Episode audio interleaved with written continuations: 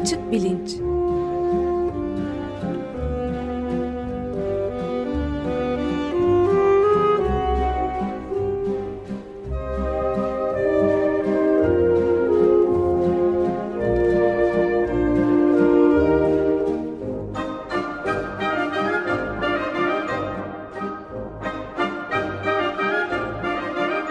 Güven Güzeldere ile bilim ve felsefe sohbetleri. Günaydın Güven Bey, merhabalar. Günaydın Ömer Bey. Evet, yeni yılın ilk programını yapıyoruz, kayıttayız. Ve konumuz nedir? Konumuz sadık dostumuz köpekler. E, ee, 2020'ye girdik. Yeni yıl ve yeni 10 yıl e, işte böyle senin ilk programında biraz hoş bir konu olsun. İç kapamayan bir konu olsun e, diye e, konu arıyordum. Ne zamandır yapmak istediğim, şimdi konuşmak istediğim bir konuydu.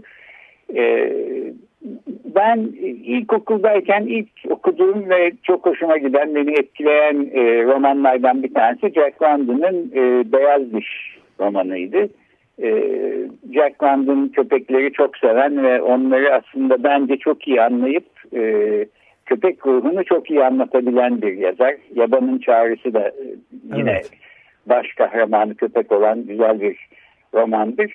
E, o gün bugündür e, köpeklere olan e, sempatim hiç azalmadı. Fakat köpeklerin hayatı ve e, özellikle bilişsel hayatı üzerine e, bir şeyler okudukça ilgim daha da arttı diyebilirim. E, aslında şöyle bir derlediğim materyallere baktım.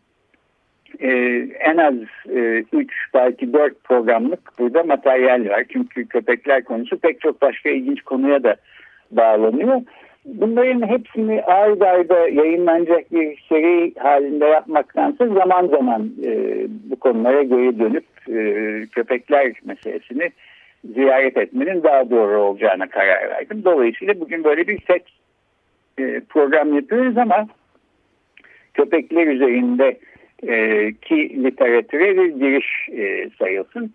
Ben de aslında konuya önce iki küçük hikayeyle başlamak istiyorum. Bir tanesi bir anekdot. Ee, bu anekdotu e, birkaç ay önce e, gazeteci Elif İnce ile yaptığımız programda aktaracaktım. Fakat orada vakit kalmamıştı ama buraya da uyan bir e, anekdot e, aslında. Yıllar önce ben e, New York'ta kuzenimin evinde misafir kalıyordum. Columbia Üniversitesi e, civarında. Ee, bir köpekleri var. Ee, köpeği sabah işte ihtiyaç e, turuna götürmekte e, işlerinden bir tanesiydi. Şimdi köpeği olan herkes şunu bilir. E, bir köpek elinizde de tasması varsa e, sokağa çıktınız. E, sizin bir türlü akıl erdiremediğiniz yani niye yaptığını iyi kötü tahmin ettiğiniz ama bir sonraki adımda ne yapacağını tek de kestiremediğiniz hareketler yapar. yapar. E, o ağacın altını koklar derken elektrik e, altını koklar orayı beğenmez bazı yerleri beğenir kimilerine çiş yapar kimilerine yapmaz ama e, hangi davranışları niye sergiliyor bu e, genellikle e, bizim için şeffaf olan bir e, durum e, teşkil etmez. Nitekim e, ben de işte sabah erkenden köpeği gezmeye çıkarttığımda böyle bir durum oluyordu. Bunları düşünerek bir taraftan işte yürüyorduk New York sokaklarında. Fakat bir sabah kalktık ki bütün gece boyunca kar yağmış. E, kış mevsimiydi yine. E, ve biz çok erkenden çıktığımızda e, kar hiç bozulmamıştı. Yalnız o saatte köpeklerini gezdirmek üzere sokağa çıkmış insanlar ve köpeklerin bıraktığı izler vardı. Ee, köpeklerin e, işte çişlerini yaptıkları yerler e, bembeyaz karlar üstünde bir harita gibi, e, görsel bir harita gibi e, uzanır hale gelmişti. Bu harita sayesinde köpeğin aslında sahip olduğu ama benim erişemediğim koku haritasının görsel bir iz düşümü sanki oluşmuş gibi oldu. Ve ben bir anda köpeğin niye e, o elektrik direğine gidip buna gitmediğini ya da o ağacı seçip bunu seçmediğini an, anladım. E, bu böyle minik bir aydınlanma anı gibi işte epifani falan e, diyorlar buna teoloji literatüründe öyle bir deneyimdi. Bunu da iki ay önceki programda e, söz etmek istiyordum. Çünkü o programda hatırlayacaksınız mülksüzleştirme ağları diye evet. e, Elif İnci'nin de parçası olduğu bir grup insanın yaptığı bir projeden bahsetmiştik e, hangi alanlarda kimler kimlerle bağlantılı iş yapıyorlar e, diye bunun haritasını çıkartıyorlardı. Bu haritaları görmenin de aslında benzer şekilde bir aydınlatıcı üstünde etkisi oluyor. Çünkü e, aslında bir avuç insanın bütün e, işleri falan insan e, çarpıcı bir şekilde görebiliyor. Köpekler dünyasında da biraz köpeğin sahip olduğu bizim olmadığımız çünkü e, köpekler bizim alamadığımız pek çok kokuyu alabiliyorlar ve e, çok daha canlı bir koku dünyası içinde yaşıyorlar. E, onların koku haritasını bir şekilde böyle görsel bir e, biçimde görebilmek ve anlayabilmek, bir sonraki adımda ne yapacaklarını kestirebilmek çok çarpıcı bir deneyimdi doğrusu. Bu e, birinci küçük anekdotum. İkinci hikaye de e, köpekler ve gastronomi üstüne e, geçenlerde okuduğum bir makalede rast geldim. E, Paul Rosen diye bir e, psikolog var. Yıllardır gastronomi üstüne e, çalışıyor. E, Pennsylvania Üniversitesi'nde Amerika Birleşik Devletleri'nde. Şunu merak ediyor Paul Rosen. Diyor ki bazı kültürlerde bazı insanlar çok baharatlı ve acı yemekleri seviyorlar. E, fakat bu acı yemekler e, yani acı seven insanlar için bile aslında canlarını yakacak e, seviyede acı olabiliyor. Ve e, genel olarak baktığımız zaman çocukların e, belli bir yaşa gelene kadar acı ve baharatlı yemekten hoşlanmadıklarını görüyoruz. Yani doğal olarak acı e, yemeye doğru eğilimli değil çocuklar. Fakat bu kültürlerin içinde bir noktada bir, bir şey değişiyor bu çocukların zihninde, beyninde ve e, acı sever hale geliyorlar. Ondan sonra da aslında acıyı tercih ediyorlar. Çok acı soslara bulanmış yemekler e, yiyorlar filan. Şimdi benim de öteden bir, bir mesela merak ettiğim konulardan bir tanesi niye e, daha güney e, coğrafyalarında ve daha sıcak yerlerde daha acı yemekler sevilir. Yani İsveç'e Norveç'e gittiğiniz zaman işte hani acı yemek belki orada daha bir anlamlı olur gibi insan düşünüyor. Fakat son derece e, düz e, baharatsız bir takım tatlarla karşılaşıyorsunuz. Bunun karşılığında işte her gün sıcaktan e, kanter içinde kalacağınız Hindistan'ın bir güney eyaletinde son derece baharatlı e, ısınıza daha da ısı katan e, yemekler e, karşınıza çıkıyor. E, bunun e, işte mesela e, sıcak yerlerde yemeğin kolay bozulduğu ve baharatların aslında bu bozulmaya karşı bir önlem olarak kullanıldığı falan üzerine bir takım hipotezler var. O konuya şimdi girmeyeyim. E, Paul Rosen'ın merak ettiği şeye geleyim ve işi hikayeyi köpeklere bağlayayım. Rosen diyor ki peki insanlar e, bir noktada e, küçükken, çocukken, bebekken acı sevmez iken e, acı sever hale geliyorlar. Bu da kültürel bir şey ama e, bir biyolojik belki bir dönemeç e, burada söz konusu. Aynı şey acaba insanlarla birlikte yaşayan ve onlarla sosyalleşen hayvanlar için de söz konusu olabilir mi? Mesela köpekler için. E, köpeklerin belki doğal halleriyle e, baharatlı acı yiyecekleri sevmediğini biliyoruz ama insanlar gibi alışıp e, hatta acı yemeye e, düşkün e, hayvanlar haline gelebilirler mi?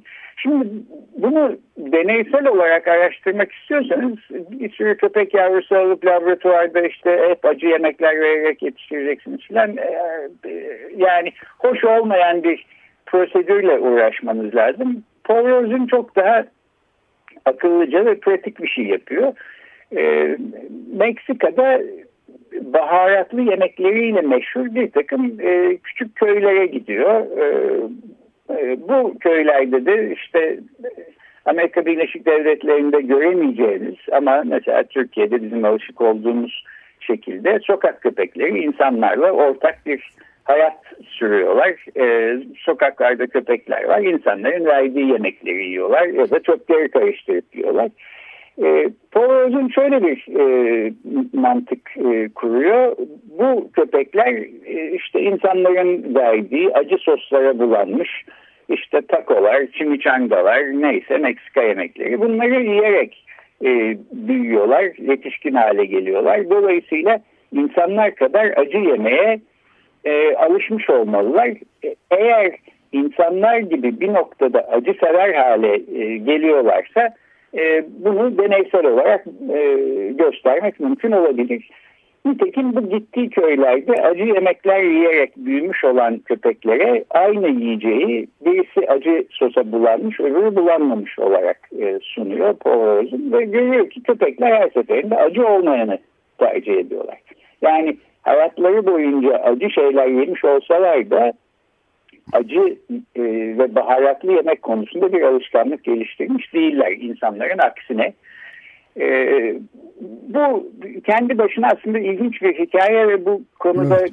pek çok başka ilginç deney de var. E, biz insanlar niye acıdan hoşlanır hale geliyoruz e, sorusunu hem gastronomi çerçevesinde hem başka çerçevelerde sormak mümkün. Bunu belki bir başka programa e, bırakıp şöylece bağlayayım. Hem ilk anekdotu hem bu ikinci hikayeyi.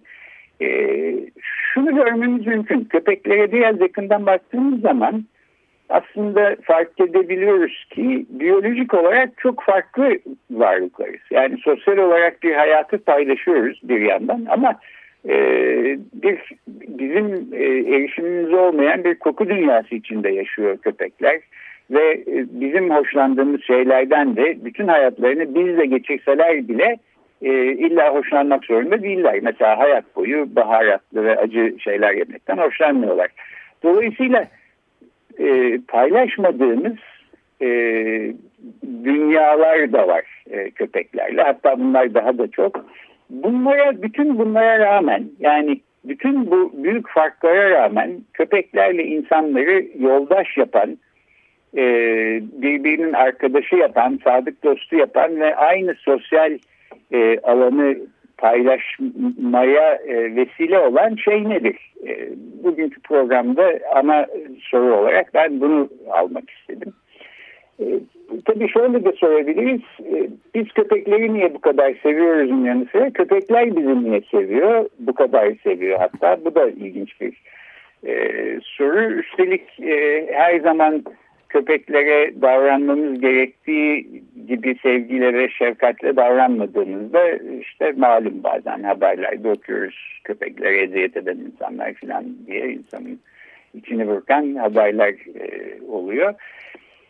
E, şimdi bir başka programda bahsetmiştim. Bir 19. yüzyıl biyoloğu Johann von Uexküll e, evet. isimli bir e, İsveçli bilimcinin Umwelt diye bir kavramı var Almancadan gelme.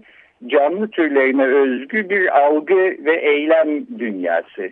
Öz dünya diye belki çevirmek mümkün.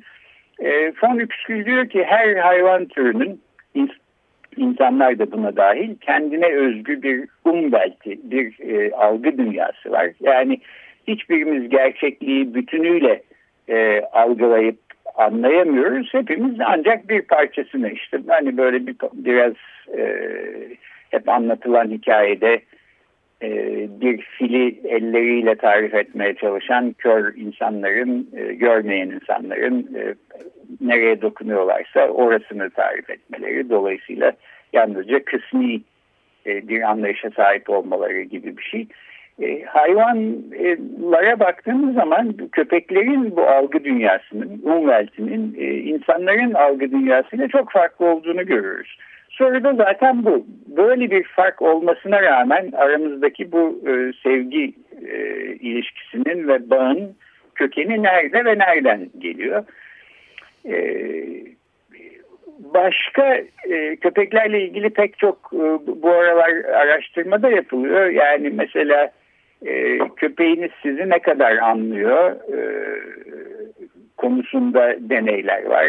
Köpeklerin suçluluk bakışı diye bilinen bir e, bakışı var. E, biliyorsunuz hatalı bir şey ya da yapmaları yasak olan bir şey yaptıktan sonra böyle aşağıdan yukarı doğru size suçlu gözlerle bakıyorlar. Bu gerçekten bir suçluluk hissinin ifadesi mi değil mi e, sorusuna cevap vermeye çalışan bir takım deneyler var. Bunları da bu köpek serisinin bir başka programında ele almak sözüyle şimdilik geçeyim.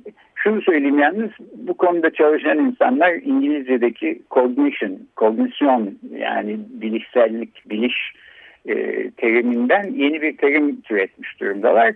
Dognition diyorlar, cognition yerine.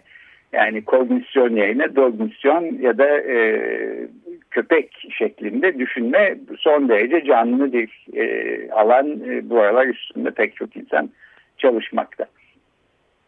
E, son olarak bir de şunu e, sorayım. Peki köpeklere benzer başka pek çok yabanıl hayvan var. E, bunlar acaba köpekler gibi insan dostu hale gelebilirler mi? Şimdiye kadar niye gelmediler? Ya da çalışsak uğraşsak onları e, köpekler gibi evcilleştirebilir miyiz? E, tilkiler mesela e, köpeklere çok benzeyen hayvanlar aslında. İşte hepsi aynı aileden geliyorlar. E, kurtlar da öyle. Kurtlar zaten e, genetik bir takım mutasyonlarla da e, değişiklik geçirerek köpeklere evrilmiş durumdalar. Şimdi ondan da bahsedeceğim. Fakat şu tilkiler konusunu bir küçük dipnot olarak e, not etmiş olayım. Bu da bir başka programda ele alınabilecek kadar ilginç bir soru aslında. E, Sovyetler Birliği'nde e, 1950'lerde ve 60'larda e, Trofim Lysenko diye birisi var. Siz de açık gazetede birkaç kez evet. bahsetmiştiniz diye hatırlıyorum. Evet. E, Sovyetler Birliği'nin e, zirai e, bilimler e, akademisinin başında e, yer alan bir insan. E, genetik bilimlerden hiç hoşlanmıyor ve Darwin'in evrim kuramına inanmıyor. E, dolayısıyla işte başka tür bir eğitim politikası gütmeye çalışıyor. Buna karşı Dimitri Belyaev isimli bir genetikçi e, sürgüne gönderildiği e, bir yerde Novosibirsk'te tilkiler üzerine uzun dönemli bir e, deneye başlıyor. E, adının genetik filan olduğunu kimseye söylemeden ve aslında ne olduğunu nispeten saklı tutarak tilkileri e, Novosibirsk de e, Kürtleri için e, yetiştirdikleri büyük bir tilki e, çiftliği var. Bu işte çiftliğin direktörü oluyor Balyahan. Ve e, tilkilerin içinden en uysal olanlarını seçerek ve bunları işte köpek yetiştiriciliği gibi bir şekilde bir insan eliyle e, seçilime tabi tutarak e, nesiller boyunca e, evcilleştirilip evcilleştirilemeyeceklerini e, araştırıyor. E, çok ilginç bir çalışma. E, Balyaev artık ölmüş gitmiş olmasına rağmen bu çalışmanın hala uzantılarını sürdüren insanlar da var. Amerika Birleşik Devletleri'nde de bu e, konuyu hala çalışanlar var. E, ve aslında bu şekilde bu yöntemle e, tilkilerin de e, evcilleştirilebildiğini göstermiş durumdalar köpekler gibi. Fakat arada bir de fark var. E, ev, bir hayvanı evcilleştirmek ile onun ev hayvanı olması arasında önemli bir fark olduğunu söylüyor bu konuda çalışan kişiler. Evcilleştirmekten kastım insanların yanında etrafında bulunmaktan e, sakınmayan, korkmayan, e, bu e, kendisinde bir anziyete ya da endişe yaratmayan hayvanlar haline getirmek, insanlardan kaçmayan hayvanlar haline getirmek. Tilkileri sahiden e, bir tilki grubunu bu anlamda evcilleştirmiş durumdalar. Fakat bir hayvanın evcilleşmiş olması onun bir ev hayvanı o, olduğu anlamına gelmiyor. Gelmiyor. Bu çok önemli bir hayvan. Ev hayvanı olması demek işte aynı çatı altında başka canlılarla belli kurallara uyarak yaşamayı öğrenmesi demek. tilkiler evcilleşse de ev hayvanı olmayı beceremiyorlar. Yani işte olmadık şeyleri yiyorlar, olmadık yerde ihtiyaçlarını gideriyorlar filan evi dağıtıyorlar sürekli. Köpeklerle bu anlamda çok farklı bir e, tür oluşturdukları söyleniyor. Her neyse bu konuyu da böyle bir e, not etmiş olalım. Evet yani ben de ufak bir e, parantez açayım küçücük. E, geçenlerde e, bir internet sitesinde şeye rastladım yani köpeklerin kullanılmasına şeylerin maymunların kullanımına ilişkin hatta radyoda konuşuldu biraz. Çok ciddi şekilde evcilleştirme peşinde koşuluyor maymunların da ve feci sonuçları oluyor tabii. Evet ben de dinledim o programı e, doğru yani çünkü işte mesela şempanzeler 3 e, yaşlarına kadar son derece sevimli ve e, hani kontrol edilebilir yaratıklarken birden ve e, kafası bozulursa sizi e, öldürebilecek hayvanlar haline geliyorlar. Öyle oldukları zaman da işte onları ev hayvanı olarak e, düşünen insanlar e, götürüp bir kenarda bırakıyor filan doğru. Yani orada çok ciddi bir problem var sahiden. E, peki şimdi e, benim not olarak aldığım pek çok şeye e, sıra gelmeyecek ama en azından şunu söyleyeyim. Köpekler nereden e, türemiş e, durumdalar? E, Belçika'da bir mağarada e, bulunan bir e, köpek kafatası fosili ilk köpek kafatası fosili olarak kabul ediliyor. Yaklaşık 30 bin yıllık. E, yani e, yaklaşık 30 bin yıl kadar önce bir takım e, genetik mutasyonlar sayesinde e, en azından kafatası e, şekli açısından kurtlardan köpeklere bir evrilmenin e, var olmuş olduğunu buradan anlıyoruz.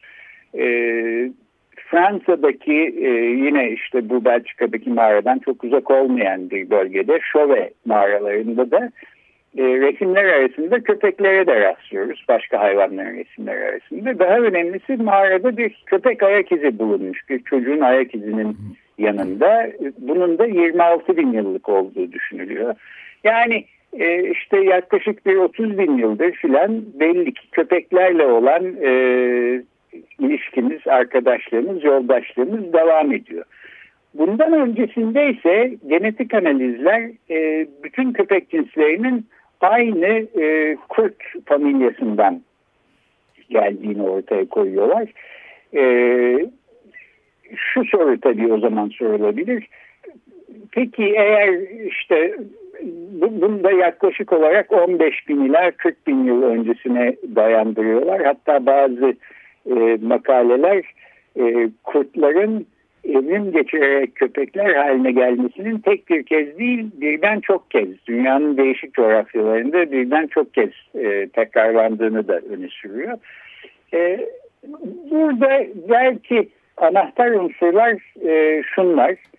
E, bu evrimin e, anahtarı olarak düşünebileceğimiz unsurlar. Birincisi kurtların e, bir grup halinde yaşayan canlılar olmaları, işbirliği yaparak avlanmaları, yavrularını birlikte büyütmeleri, e, insan yaşamıyla çok uyumlu bir tarafları var. Dolayısıyla sosyal bir alanı paylaşabileceğimiz türde bir canlılar haline çok kolayca gelebiliyorlar. İkincisi kurtlar çok meraklı hayvanlar. Biz insanlar da meraklı canlılarız. Dolayısıyla burada bir meraklıların arkadaşlığı e, söz konusu. Üçüncüsü ve belki en önemlisi e, bir tür olarak kurtların e, belli bir genetik profilleri var. Fakat bu profil içindeki bireylerin e, birbirleri arasında e, genetik farklara sahip olduğunu biliyoruz.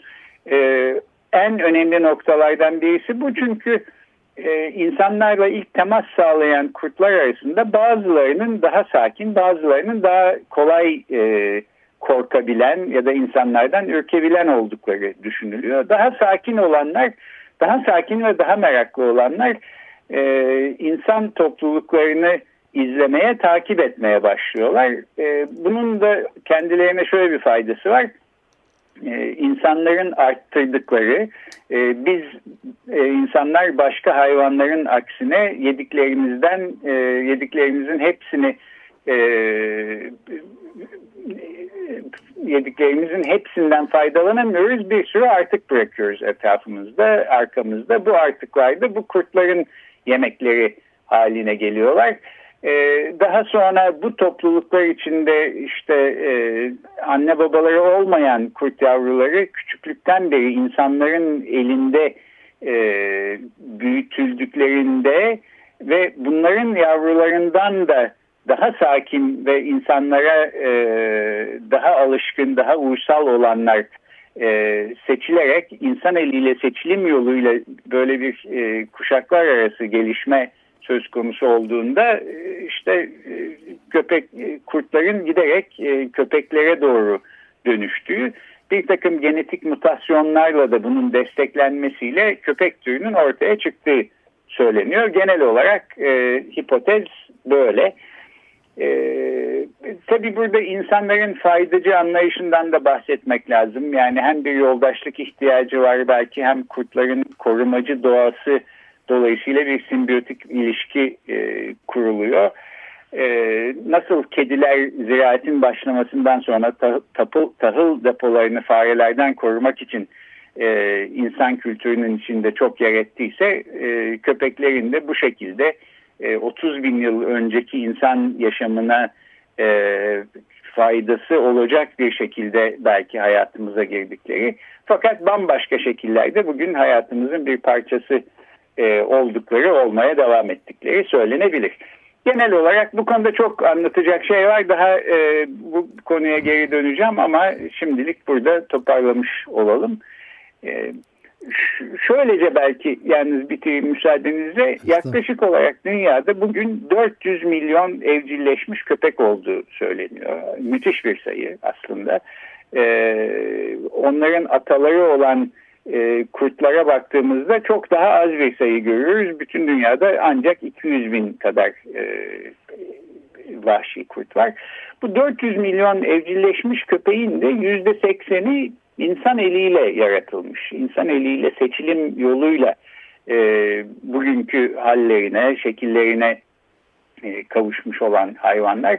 Yani insan bir şekilde köpek türünü bu 30 bin yıl boyunca şekillendirmiş gibi gözüküyor.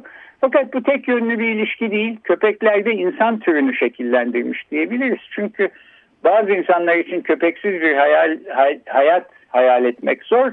Ama belki daha genel olarak köpeksiz bir insanlık ve köpeksiz bir dünya hayal etmek zor bile denebilir e, sadık dostumuz köpekleri e, unutmayalım diye böyle bir e, yeni yıla böyle bir programla başlıyor. Evet Oya Baydar'a da buradan bir günaydın diyelim. Köpekli Çocuklar Gecesi romanıyla da epey bu konuları bu ilişkiyi de içeren bir son roman yazdım. Distopyası vardı. Evet. E, köpekler konusuna döneceğiz. Ben de fakat bu programı 2013 ee, senesinde Gezi e, Parkı'nın sembolü haline gelmiş olan e, adına eylem e, adını eylem koyduğumuz bir köpek vardı. Orada olanlar hatırlayacaklardır. Temmuz ayında ölmüş gazetede haberini görmüştüm. Bir kez safını seçmiş, belirlemiş olduktan sonra hiç değiştirmemiş olan ve e, işte hep direnişçilerin yanında yer alan e, çok hoş, herkesin çok sevdiği bir köpekti. Bu köpek programını eyleme adıyorum. Çok teşekkür ederiz. Peki görüşmek, görüşmek üzere. Hoşçakalın. Hoşçakalın.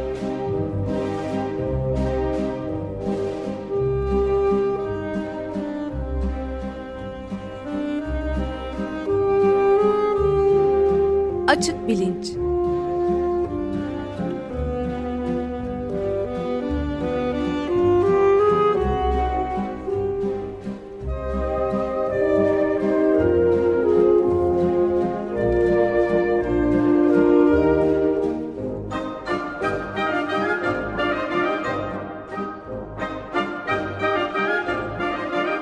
Güven Güzeldere ile bilim ve felsefe sohbetleri. Açık Radyo program destekçisi olun. Bir veya daha fazla programa destek olmak için 212 alan koduyla 343 41 41